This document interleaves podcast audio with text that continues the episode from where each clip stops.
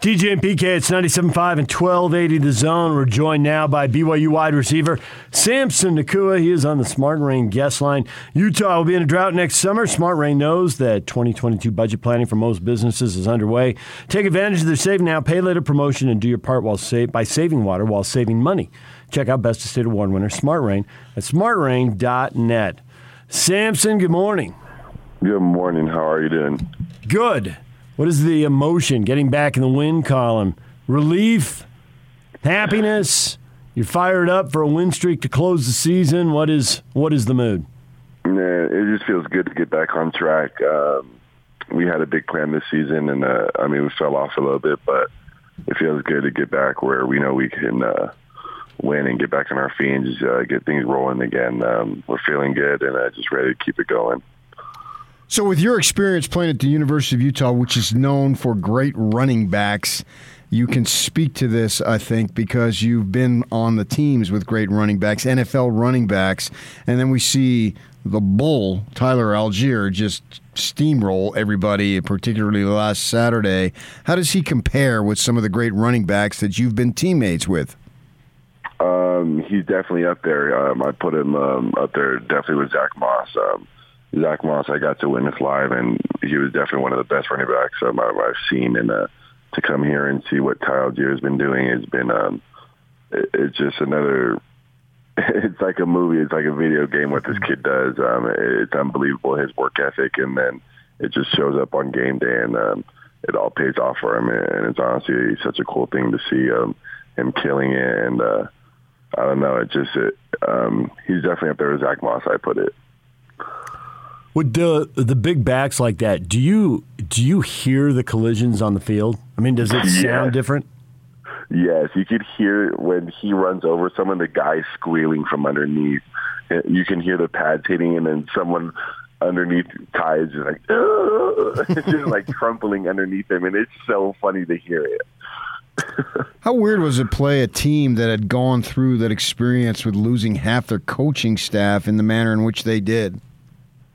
Um, it was definitely a, a weird experience. It was definitely weird throughout the week because we didn't know what was happening. There were so many stories that the game could have been canceled or uh, the team could have gone on strike or something. But we went out there and um, they actually came out and played one of their best games of the season. It, it looked like um, they were doing really good. They came out and played with some heart. Um, were fighting the whole game, and uh, it just we came out with a little more heart, and we wanted it a little more than them. So you've played with really good uh, running backs, and now you're seeing a really good season from a receiver. Your brother is going nuts, but it looked like they were all sorts of focused on whatever happens, this guy doesn't beat us. Now it turns out other players did beat them, but they weren't going to let this guy beat him. We can't always see what's happening downfield on TV. Sometimes they show us a replay or whatever. Uh, how was their secondary different than maybe what you guys had seen all year?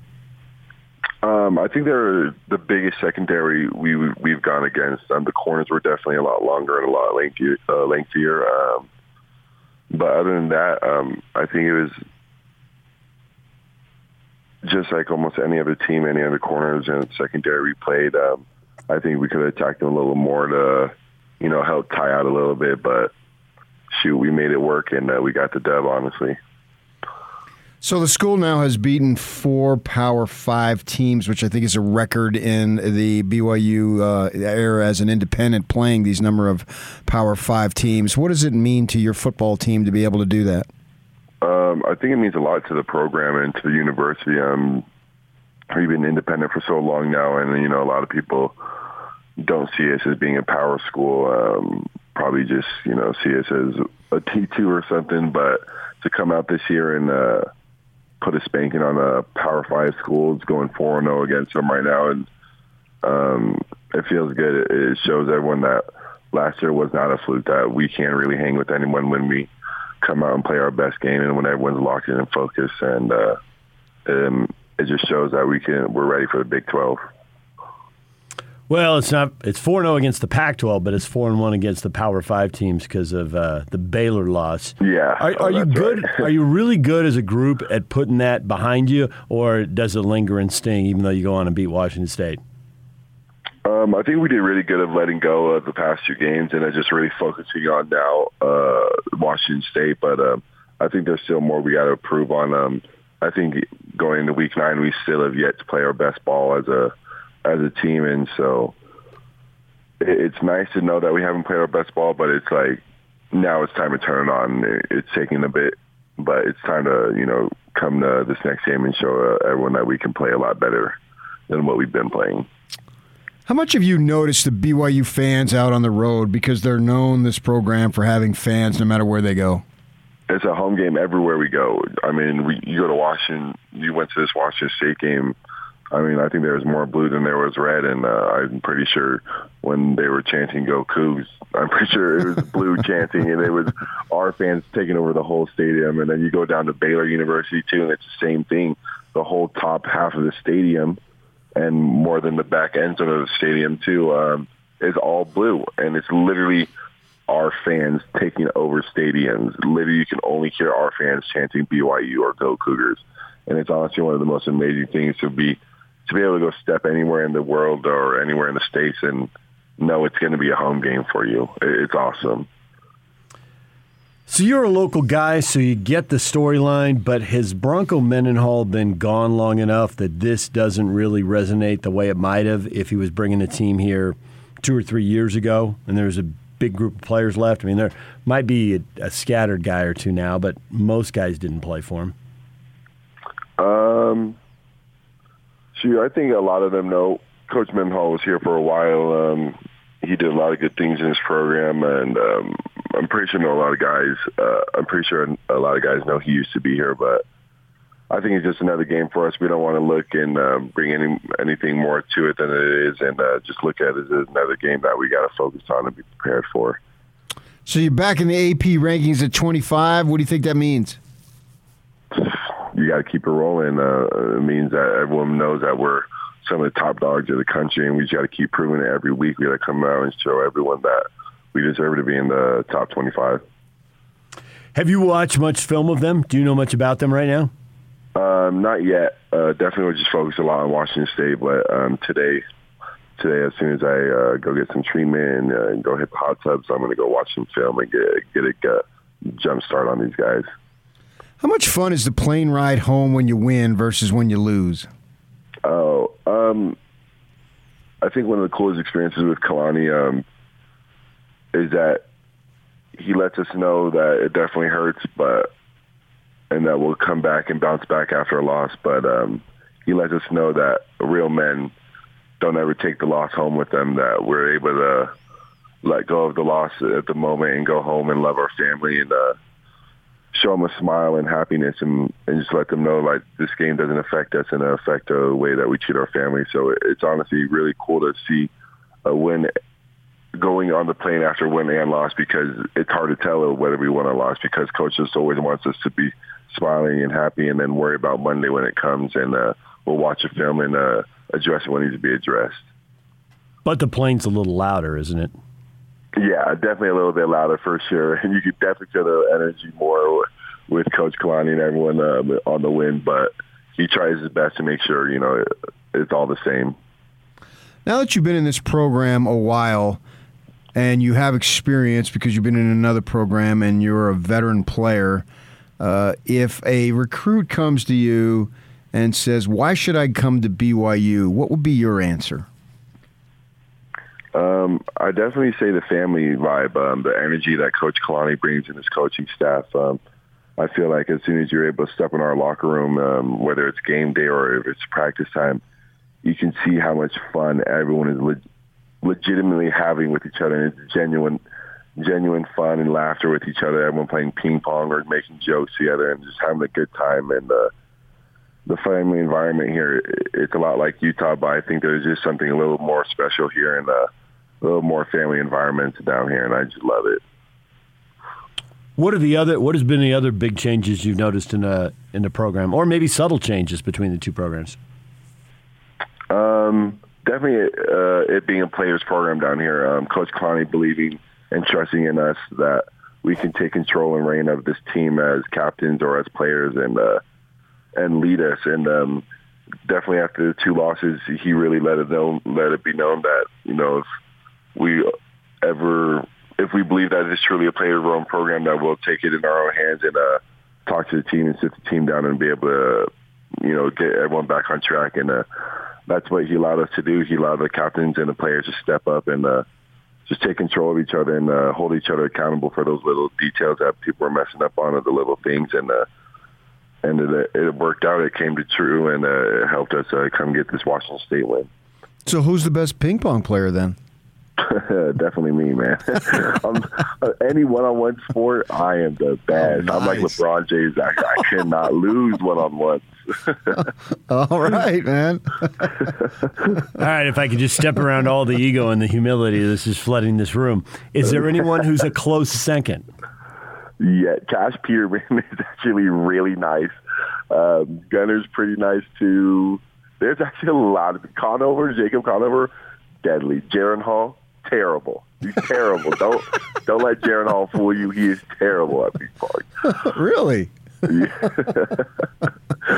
Uh, you would think with the hand eye as a baseball player, he would be okay, but no, you're telling us otherwise. Nah, he likes to say he's good. He thinks he's good, but he can't beat me. He knows the deal. BYU wide receiver and ping pong champion Samson Nacua joining us. Samson, thanks for a few minutes this morning. Good luck against Virginia, and we'll talk to you next week. Thank you guys. Have a wonderful morning. Ping pong champ. I think it's a it's a title worth holding. It's a family environment. We're really close, except when I'm smoking these guys. It was uh, years back uh, when involved in youth ball. I, I told this one kid that I played uh, in the Olympics table tennis. He was like 10, 11 years old, and I still know him. And he'll be, uh, I think he turns uh, 30 here in a couple of days. And he believed me the whole time.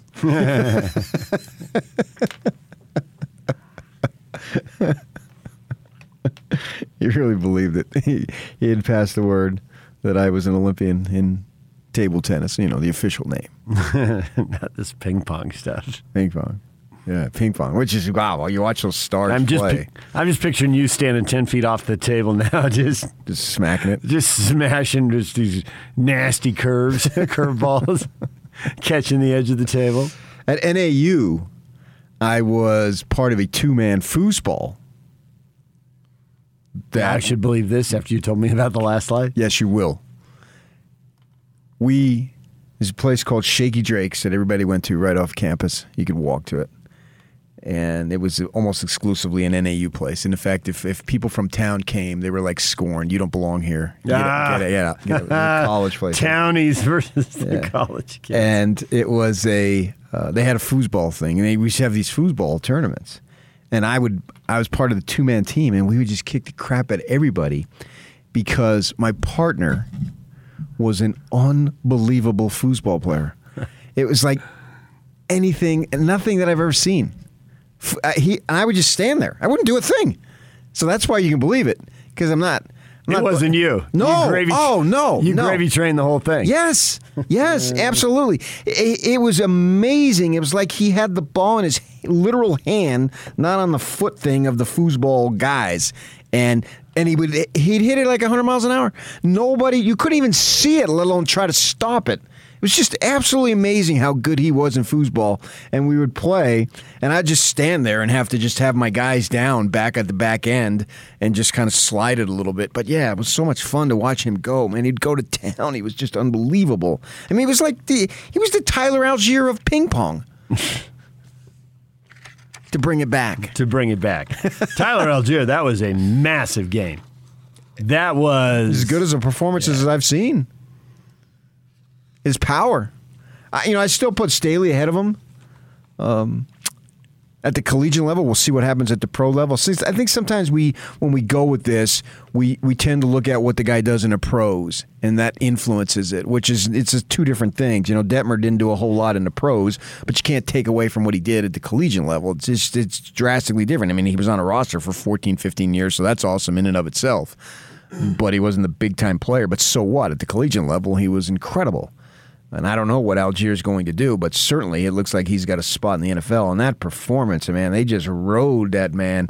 Very rarely do you see, especially in today's game, do you see a team just ride a running back because with the throwing and all that stuff mm-hmm. that is around now. And man, did they just ride him, offensively speaking, right to that victory? It was so impressive. I, I, I would give him the week off of practice. I mean, jeez. They had 69 snaps in that game. he had 32 carries and two catches. 34 of 69. It's almost 50% of the plays went to him. And at some point, you're Washington State. You know what's coming. I mean, you just have no chance of stopping it. He was so good. I would give him Big 12 Offensive Player of the Week. They're not in the Big 12 yet, PK. But that's how good he was. Slow down. They are in the Big 12. They just haven't started yet. That's all. That they are Big 12 members. They just haven't begun to play. But he was that good that sorry Williams at Oklahoma, forget you. you needed a late rally to beat KU, which stands for Kansas. And in my world, KU stands for Keith Urban. But Allgeier, so impressive great, great, great performance. You can't say enough about that. The durability, the power, the strength, enough speed. Wow, that was incredible. 32 carries, 191 yards, six yards pop. I would hard to believe with those numbers that they only ended up with 21 points. I would have looked up to the uh, press box and said, "Geez, Rod, can you give me a break here? I'm gassed." no way, man. either way, you're going to be playing. I mean, you could block. That's fine. No, I'll take him out. You, can, you got Masen Wake and uh, low, low, low, Lopini. You got other guys. Sing it.